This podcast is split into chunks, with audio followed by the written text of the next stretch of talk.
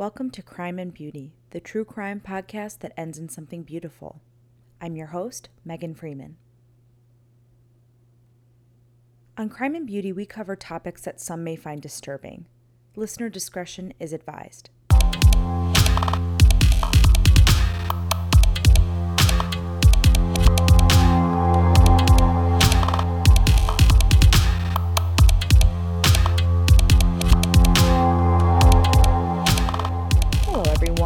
Welcome back. This is episode seven and the second part in the two part series of William Bonin, the Freeway Killer.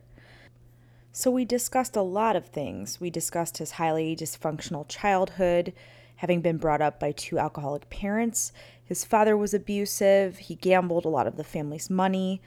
Bonin was sent to an orphanage at the age of six, and there he endured further sexual and physical abuse.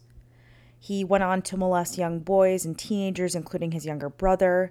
He spent time in juvie for petty crimes. He had a brief marriage to a woman named Susan, followed by a brief stint in Vietnam where he raped two soldiers at gunpoint. And then, starting in 1979, he began to terrorize Southern California, often picking up hitchhikers or luring boys into his death van, either solo or with his one of many accomplices. Then he would rape, torture, murder, and dispose of the bodies by various California freeways. So that is recapping part one. Let's dive into part two. Again, just an extra warning this is a brutal case. We're not going to be covering as many of the actual murders because there's only a few left. Not that, I mean, that's plenty. But just as a heads up, there will be some very graphic details discussed. So, according to investigator Jim Sidebotham, quote, at the start of 1980, there were bodies coming in every two weeks. Long Beach was getting them, LA was getting them like crazy, San Bernardino was getting them, and Riverside was getting them. Okay, so we are going to pick up at March 24th, 1980, when Bonin and Pugh abducted a 15 year old runaway named Harry Todd Turner from a Los Angeles street. Turner had absconded from a boys' home in the desert community of Lancaster four days before meeting the two. Pugh was to later testify that he and Bonin lured Turner into Bonin's van with an offer for $20 for sex. After binding, sodomizing, and biting the youth, Bonin ordered Pugh to, quote, beat him up. After Pugh had bludgeoned and beat Turner about the head and body for several minutes, Bonin strangled the youth to death with his own t shirt before discarding his body at the rear delivery door to a Los Angeles business. Turner's autopsy subsequently revealed the youth's genitals had been mutilated and he had received a total of eight fractures to the skull, inflicted by a blunt instrument before he'd been strangled. On the afternoon of April 10th, Bonin abducted a 16 year old Bellflower youth named Stephen John Wood as the youth walked to school, having attended a dental appointment that morning. His last words to his mother were, quote, See you later, alligator. Unfortunately, his nude, extensively beaten body was discarded in an alleyway in Long Beach, close to the Pacific Coast Highway. No clothing or other identifying evidence was discovered at the scene, and Wood's autopsy revealed the youth had been killed by ligature strangulation. Undoubtedly, his murder devastated and destroyed his family. His mother, Barbara, said, I live in a different world now. There's just too much to remember. His brother also became addicted to drugs in order to deal with his trauma. Three weeks later, while parked in the grounds of a Stanton supermarket, Bonin and Vernon Butts lured a 19 year old employee named Darren Kendrick into Bonin's van on the pretext of selling the youth drugs. Kendrick was driven to Butts's apartment where he was overpowered and bound by both men. In addition to enduring sodomy and partial ligature strangulation, Kendrick was forced to drink hydrochloric acid by Bonin, causing caustic chemical burns to his mouth, chin, stomach, and chest. Butts then drove an ice pick into Kendrick's ear, causing a fatal wound to the cervical cord. His body was discarded behind a warehouse close to the Artesia freeway, with the ice pick Butts had driven into his skull still protruding from his ear. On May 12th, Bonin abducted and murdered a 17 year old acquaintance or possible lover of his, whom he later stated he had decided to kill when he had awoken that morning because he was, quote, tired of having him around. The body of this acquaintance, Lawrence Eugene Sharp, who Bonin once took to Knott's Berry Farm, a California theme park, was discarded behind a Westminster gas station.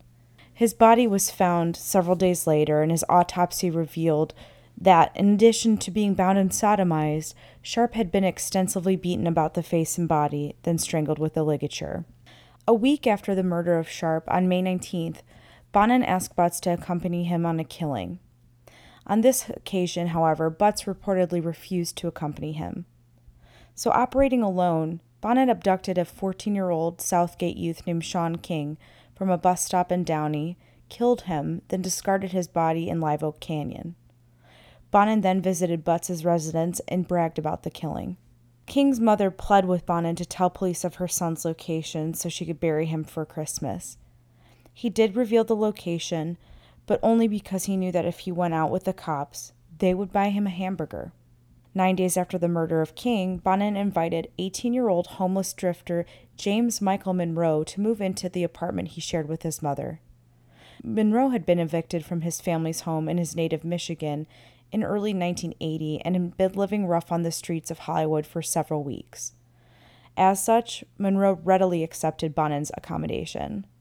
As had earlier been the case with Gregory Miley, Monroe was a bisexual who preferred sexual relations with females, but he also began a consensual sexual relationship with Bonin. He also accepted a subsequent offer of employment at the Montebello delivery firm where Bonin worked as a trucker. Monroe later described his initial impression of Bonin as being, quote, a good guy, really normal.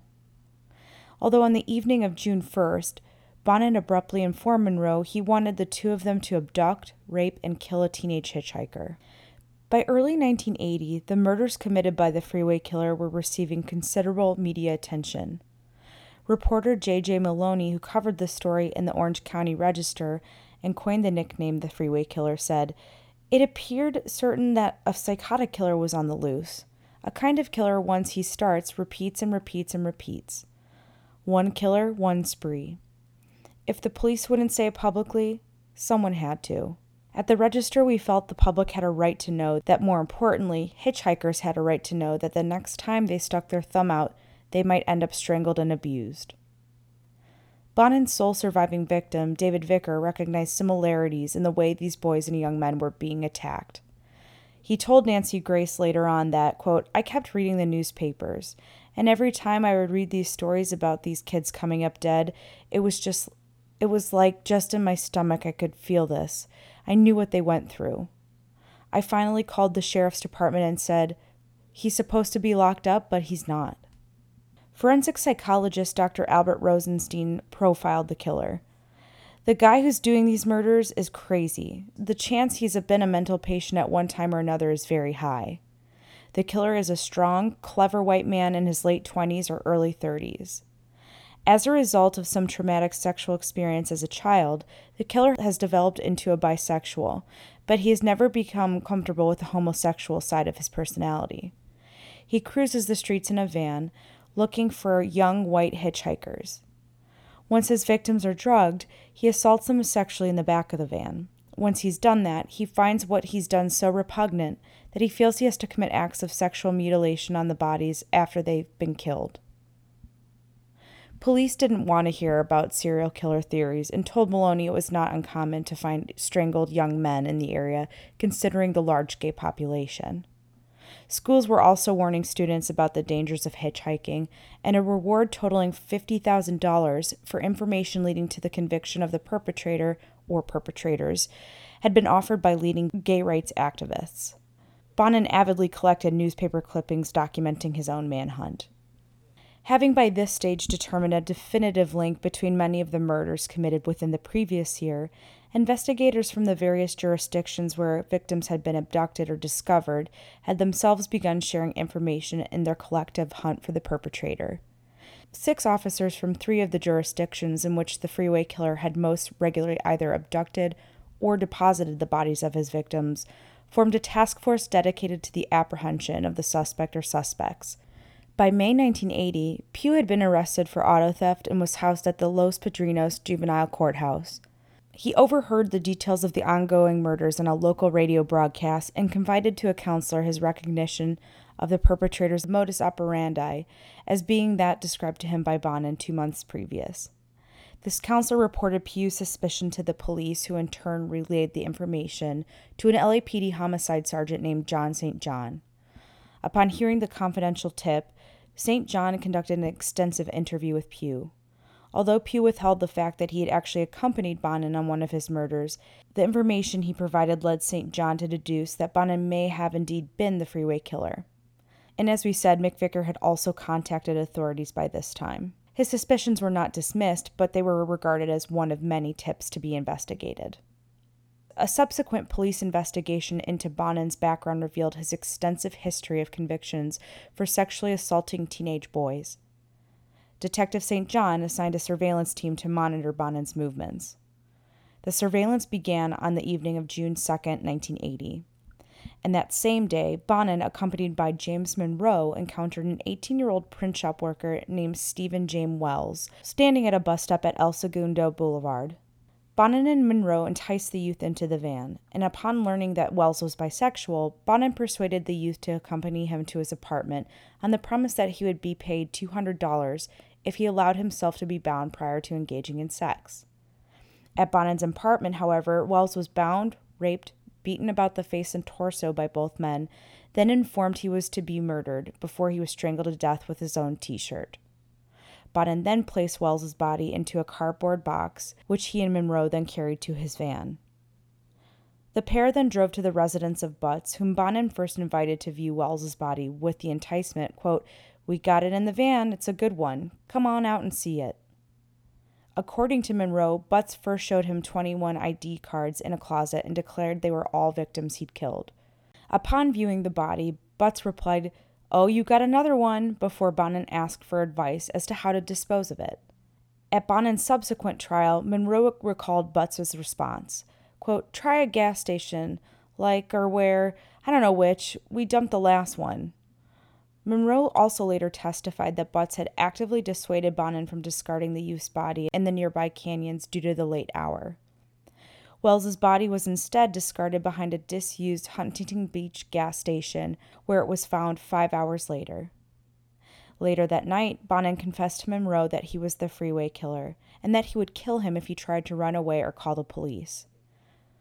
I was just a stupid kid. If I'd known that 15 years to life meant I was never going to get out of prison, I would never have pled guilty. Hooking up with Bonin was a huge mistake, Monroe later said in an interview with the Los Angeles Times. After nine days of surveillance on June 11th, police observed Bonin driving in a seemingly random manner throughout Hollywood, unsuccessfully attempting to lure five separate teenage boys into his van, before succeeding in luring one youth into his vehicle. The police followed Bonin until his van parked in a desolate parking lot close to the Hollywood freeway, then discreetly approached the vehicle. Upon hearing muffled screams and banging sounds emanating from inside the van, these plainclothes officers forced their way into the vehicle and discovered Bonin in the act of raping a 17 year old Orange County runaway named Harold Eugene Tate, whom he had handcuffed and bound. According to CBS reporter Lopez, the police almost waited too long. This kid was in the throes of being strangled in the back of that van. Initially charged with the rape of a minor and held on suspicion of the murder of Miranda, Bonin was detained in lieu of $250,000 bond. The following day, Monroe stole Bonin's car and fled to his native Michigan. Inside Bonin's van, investigators discovered numerous artifacts attesting to his culpability in the freeway killer murders. These items included various restraining devices, including links of nylon cord, an assortment of knives, a tire iron, and household implements such as pliers and coat hangers. Furthermore, both the interior of Bonin's van and sections of his home were extensively blood-stained, and the inner handles from the passenger side door and rear doors of his vehicle had been removed in an obvious effort to prevent the victims from escaping the vehicle. Inside the glove box, investigators discovered a scrapbook of newspaper clippings related to the murders. Although initially protesting his innocence in any of the murders, Bonin confessed his guilt to John St. John after reading an impassioned letter from the mother of King imploring him to reveal the location of her son's body. Over the course of several evenings, Bonin confessed to abducting, raping, and killing 21 boys and young men. He expressed no remorse for his actions but he did demonstrate extreme embarrassment and regret over having been caught. His primary accomplice throughout his killing spree, Bonin stated, had been Butts, while Miley and Monroe being active accomplices in other murders. Bonin expressed no remorse for his crimes and later told one reporter who asked him what he would be doing if he were still at large, said, I'd still be killing. I couldn't stop killing. It got easier with each one we did. Allegedly, St. John later admitted to LA Deputy District Attorney Norris that it was him who had written the letter, not Mrs. King. Norris recalls that, quote, this guy was impassioned about what he did. He loved it. Listening to his confession was like sitting in a room of horrors.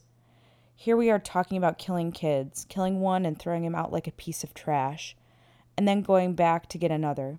It made me sick.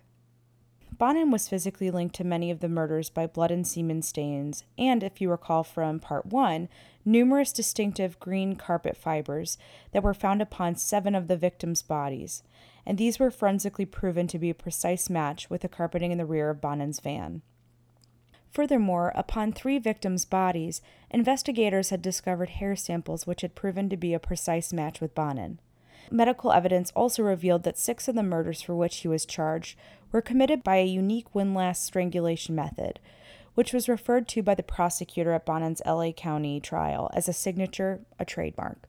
Initially formally arraigned for the murder of Grabs, a few days later he had been charged with an additional 15 murders, to which he had confessed and upon which the prosecution believed they had sufficient evidence to obtain a conviction. In addition to the 16 murder indictments, Bonin was also charged with 11 counts of robbery, one count of sodomy, and one count of mayhem. He was held without bond, and on August 8th, these charges were formally submitted. Three days later, he was appointed an attorney named Earl Hansen to act as his legal representative. Hansen remained Bonin's attorney until October 1981, when, at Bonin's request, he was replaced by William Charvet and Tracy Stewart. Based on Bonin's confession, police obtained a warrant authorizing a search of Butts's Lakewood property on the same date as Bonin's initial arraignment. This search uncovered evidence linking Butts to several of the murders to which Bonin had already confessed, and Butts was charged with accompanying Bonin on six murders committed. He was also charged with three counts of robbery and despite proclaiming his innocence, Butts confessed to having accompanied Bonin on each of the murder forays and each of the charges listed against him, and to have actively participated in the sexual abuse of several victims. Butts was adamant he had only a limited role in the torture of the victims, but confessed to actively participating in the torture of one victim. Butts claimed he typically drove in an aimless manner as Bonin abused and tortured victims in the rear of the van, then stopped the vehicle in order to assist in restraining the victim as Bonin escalated the torture.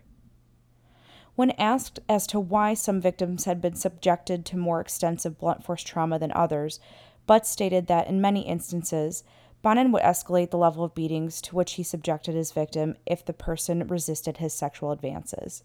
So Butts was also formally charged with participating in three murders committed in Moore Orange County beyond that. Monroe was arrested in his home of Port Huron, Michigan, then was extradited to California where he was charged with the murder of Stephen Wells. He pleaded innocent to all charges against him. Gregory Miley was arrested in Texas where he'd fled upon learning of Bonin's arrest. He was arrested after confessing to his culpability in the February 3rd murders in a recorded conversation on the phone with a friend, thus substantiating Bonin's earlier confession. He initially pleaded innocent to two charges of first degree murder, but formally pleaded guilty to both charges at two separate pretrial hearings in May 1981. At a preliminary hearing held in Los Angeles County before Superior Court Judge Julius Leatham on January 2, 1981, Bonin formally pleaded his innocence to 14 first degree murder charges, numerous counts of sodomy, robbery, and mayhem. In 11 of these indictments, a felony murder robbery special circumstances was also alleged. He was ordered to return to court five days later for pretrial motions and the formal setting of a trial date, which ended up being October 19th. Prosecutor Aaron Stovitz, who was part of the team that prosecuted Charles Manson for the Tate LaBianca murders, called Bonin, quote, the most arch evil person who ever existed. Norris said he was the leader and he chose weak people he could use. Bonin was the torch who lit the fire. Four days after his formal plea before Judge Leatham, Vernon Butts committed suicide by hanging himself with a towel in his cell. A subsequent coroner's investigation revealed Butts had unsuccessfully attempted to take his own life on at least four occasions prior to his arrest. His attorney theorized that his depressive state had been magnified by the impending release of transcripts of his client's testimony at the preliminary hearing, in which Butts had graphically described the torture the victims had endured before their murders. Prior to Bonin's trials, both Miley and Monroe had agreed to testify against him at both in exchange for being spared the death penalty. Deputy District Attorney Sterling Norris also agreed to seek the dismissal of charges of sodomy and robbery filed against Monroe if he honored this agreement to testify. In the case of Miley, Norris agreed to accept two separate pleas of guilty to first degree murder in exchange for two consecutive sentences of life imprisonment, with a possibility of parole after 25 years. Prior to his suicide, Butts never formally agreed to either testify against Bonin or to accept any form of plea bargain. Bonin was brought to trial in Los Angeles County first, charged with the murder of 12 of his victims, whose bodies had been found within this constituency. He was tried before Superior Court Judge William Keene. Initial jury selection began on October 19th, thus postponing the commencement of the trial until 16 jurors considered satisfactory by both counsels had been selected. The actual trial began on November 5th. Norris sought the death penalty for each count of murder for which Bonin was tried, stating in his opening speech to the jury, we will prove he is the freeway killer, as he has bragged about it to a number of witnesses. We will show you that he enjoyed the killings. Not only did he enjoy it and plan to enjoy it, he had an insatiable demand, an insatiable appetite, not only for sodomy, but for killing. Norris further elaborated that Bonin had followed a depressingly familiar routine in his murders of luring and forcing his victim into the van before overpowering and binding his victim. He would then repeatedly rape his captive between and throughout instances of torture before finally reaching the quote, climax of the orgy by killing his victim. Norris further asserted that Bonin considered murder a group sport and would typically groom people of low mentality to participate in many of his murders. Both Miley and Monroe testified against Bonin at his Los Angeles County trial, describing in graphic detail the murders in which they had accompanied him. November 17th, Monroe stated that shortly after the murder of Wells, he and Bonin drove to a McDonald's restaurant and purchased hamburgers with $10 taken from Wells's wallet. As they had eaten the burgers at Bonin's home, Bonin laughed and mused, Thanks, Steve, wherever you are, before Monroe had also joined in the laughter. Miley testified to his participation in the murders of Miranda and McCabe, describing in detail how both of them were beaten and tortured with various instruments before their murders, and how he had, quote, heard a bunch of bones cracking as Bonin had pressed a tire iron against Miranda's neck. He continued his testimonies with the words, The kid vomited. I jumped down on him the same way, killing the guy. Several members of the audience rushed out of the courtroom as Bonin's accomplices delivered their testimony, later stating to reporters outside the courtroom that they found the details too nauseating. The strategy of Bonin's defense attorneys Charvet and Stewart was to challenge the credibility of numerous prosecution witnesses and to suggest that extremely significant mitigating factors as to the root causes of Bonin's behavior lay in the extensive physical, sexual, and emotional abuse he had endured throughout his early life. To support this contention, Bonin's defense attorneys summoned Dr. David Foster, an expert on the developmental effects of violence and abuse on children, to testify to the conditions affecting Bonin. Foster opined that Bonin had, as a result of repeated abandonment, not received the nurturing, protection, and behavioral feedback as a child necessary for sufficient psychological development. This had been so consistent and prevalent, he stated, that Bonin held a confusion as to the differences between violence and love. In a direct rebuttal, the prosecution summoned Dr. Park Dietz, a forensic psychiatrist and expert in both impulse disorder and sexual sadism, who testified that the overall pattern of Bonin's behavior was inconsistent with an inability to control his impulses. Dietz further testified as to Bonin's actions being reflective of planning as opposed to impulsive behavior. In summary, he concluded that Bonin was a sexual sadist, and that although he had suffered from antisocial personality disorder, neither of these conditions had impaired his ability to control his actions. CBS reporter Lopez waived his previously sought immunity under California's Shield Law and agreed to testify in behalf of the prosecution, sharing the details of seven interviews Bonin had granted him. Lopez stated Bonin had first informed him he would refuse to talk with any other reporter if Lopez would agree not to broadcast the precise details of the interview. He had agreed to these conditions, and Bonin had confessed to him on January 9th that he was the freeway killer and that he had killed 21 victims. According to Lopez, he had confided that although he resented the prospect of being executed, he had opted to kill repeatedly simply because he enjoyed the quote, sounds of kids dying. Bonin informed him he'd killed one victim by repeatedly punching him in the throat, and that the primary incentive for revealing the location of King's body to authorities had been the knowledge police would purchase hamburgers as they searched San Bernardino County for the remains. In his closing argument on behalf of the prosecution, Norris described Bonin as an insatiable, callous individual who acted with malice aforethought and who derived extreme pleasure from the suffering he inflicted upon his victims. Charvet began his closing argument asking the jurors to find Bonin not guilty, calling into question the testimony of the prosecution's witnesses as well as their credibility. Charvet also reminded the jury of the extensive abuse he had endured as a child, as well as the diagnoses doctors at the Atascadero State Hospital had given him. But on January 6, 1982, the jury convicted Bonin of 10 of the murders, although he was not found guilty of the murders of Lundgren and King, of committing sodomy upon Grabs, of committing mayhem upon Lundgren, and of robbing one other victim. That said, as these verdicts were read, many relatives and friends of Bonin's victims wept openly. A few weeks later, the jury unanimously recommended he receive the death penalty. Judge William Keene, upon pronouncing this sentence upon Bonin, said he had a total disregard for the sanctity of human life and a civilized society. Sadistic, unbelievably cruel, senseless, and deliberately premeditated, guilty beyond any possible or imaginary doubt. Bonin was then ordered to be remanded to the warden of San Quentin State Prison to await execution in the gas chamber.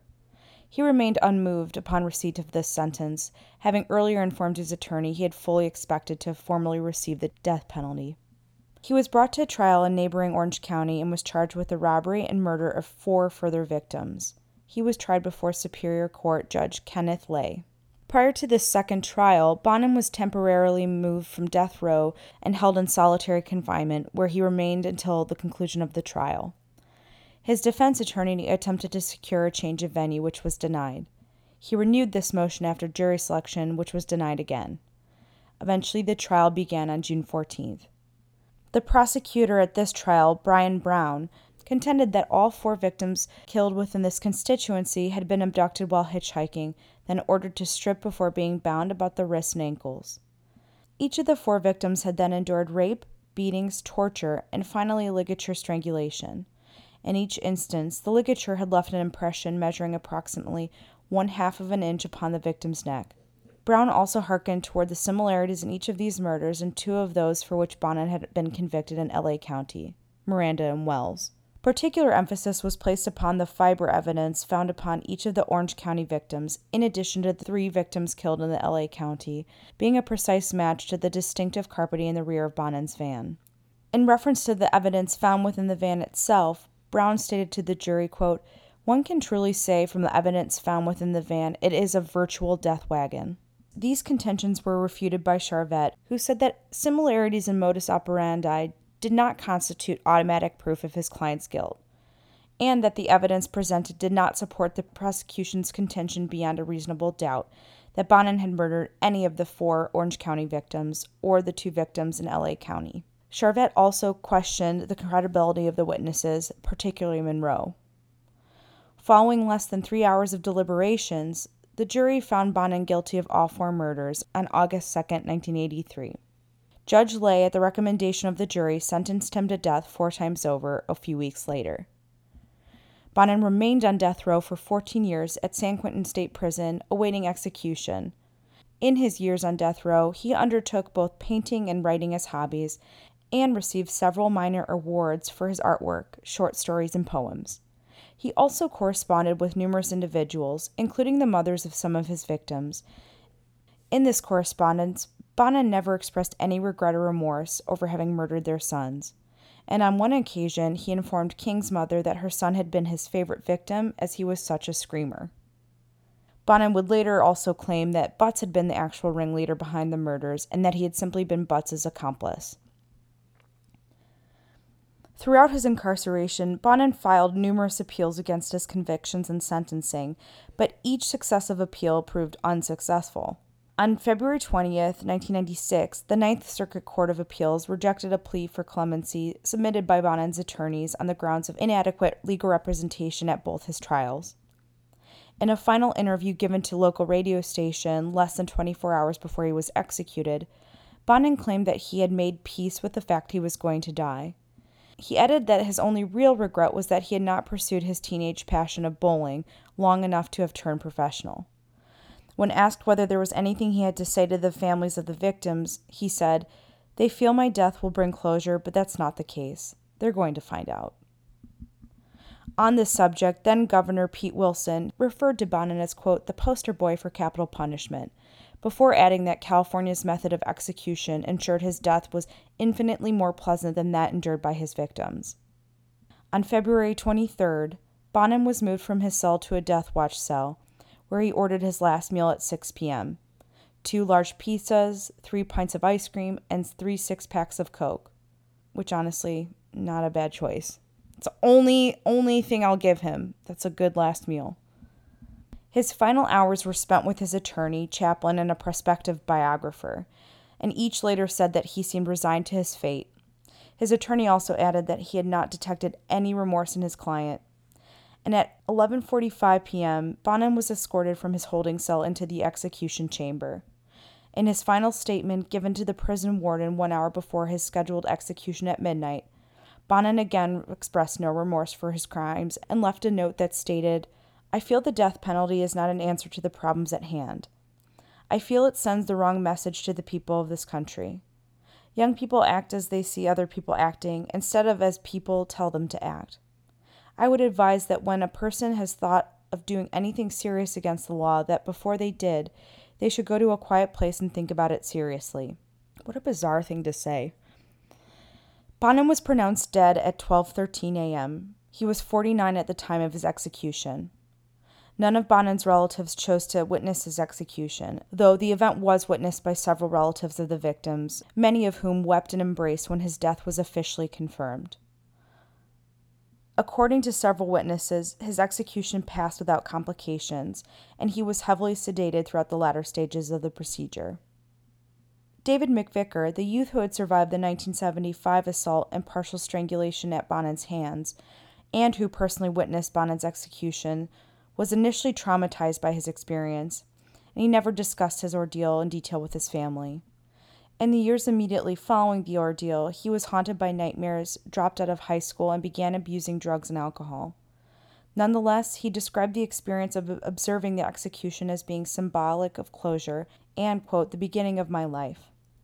McVicker has actively campaigned to ensure that his two living accomplices, Munro and Miley, will never be released. Munro was sentenced to a term of 15 years to life for the second degree murder of Wells. He repeatedly appealed his sentence, claiming that he had not known Bonin was the freeway killer until after the Wells's murder, and that he had been tricked into accepting a plea bargain whereby he pleaded guilty to his second degree murder charge. He has also requested that he be executed rather than spend the rest of his life behind bars for what he claims is, quote, a crime he didn't commit, even though he boasted to several people in the days following the murder that the freeway killer would never be caught. Munro has repeatedly been denied parole and is currently incarcerated at Mule Creek State Prison. He is next available for parole in 2029. Miley was sentenced to a term of 25 years to life in 1982, initially incarcerated at the California Substance Abuse Treatment Facility and State Prison in Corcoran. He was later transferred to Mule Creek State Prison as well. Throughout the years of his incarceration, he was repeatedly reprimanded for violating prison rules, including possession of contraband drugs and attempting to engage in con- non consensual sodomy with fellow inmates. In 2016, he died of injuries he had sustained from being attacked by another inmate in an exercise yard at Mule Creek State Prison. Pugh was sentenced to six years in prison for voluntary manslaughter in the case of Turner. He served less than four years of his sentence and was released from prison in late 1985. A film depicting the murders committed by Bonin and his accomplices was released, titled Freeway Killer. And to wrap up this horrific story, prosecutor Stovitz said, quote, Is there a lesson to be learned from this case? Yes. I would tell children don't accept rides from strangers, either hitchhiking or gratuitous offers, be they from girls, boys, or in between. And I would tell parents let your sons and daughters see the pictures of these murdered children. And that concludes part two the case of William Bonin, the freeway killer. Very much happy to close the book on this case. And again, uh, my main source, which was Jack Rosewood's book.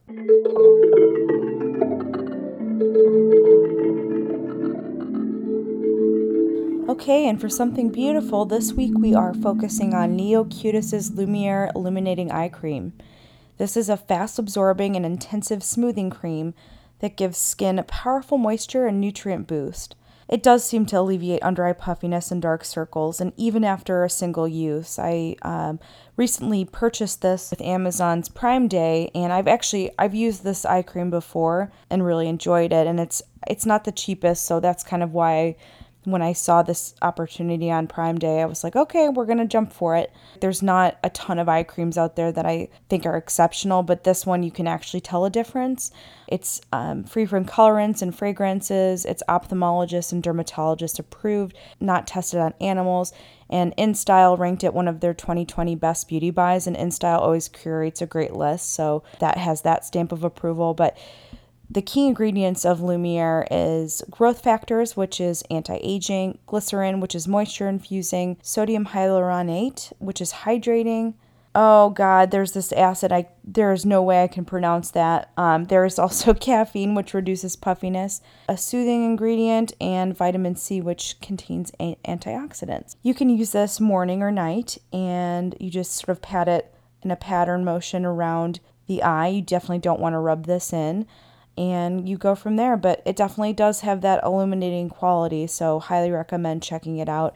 You can get it, of course, on their website. You can get it on Amazon, as I mentioned. Dermstore would have this, and I'm sure a lot of other places. But again, NeoCutis Lumiere Illuminating Eye Cream is is a winner, especially on you know evenings like this where I'm recording late into the night.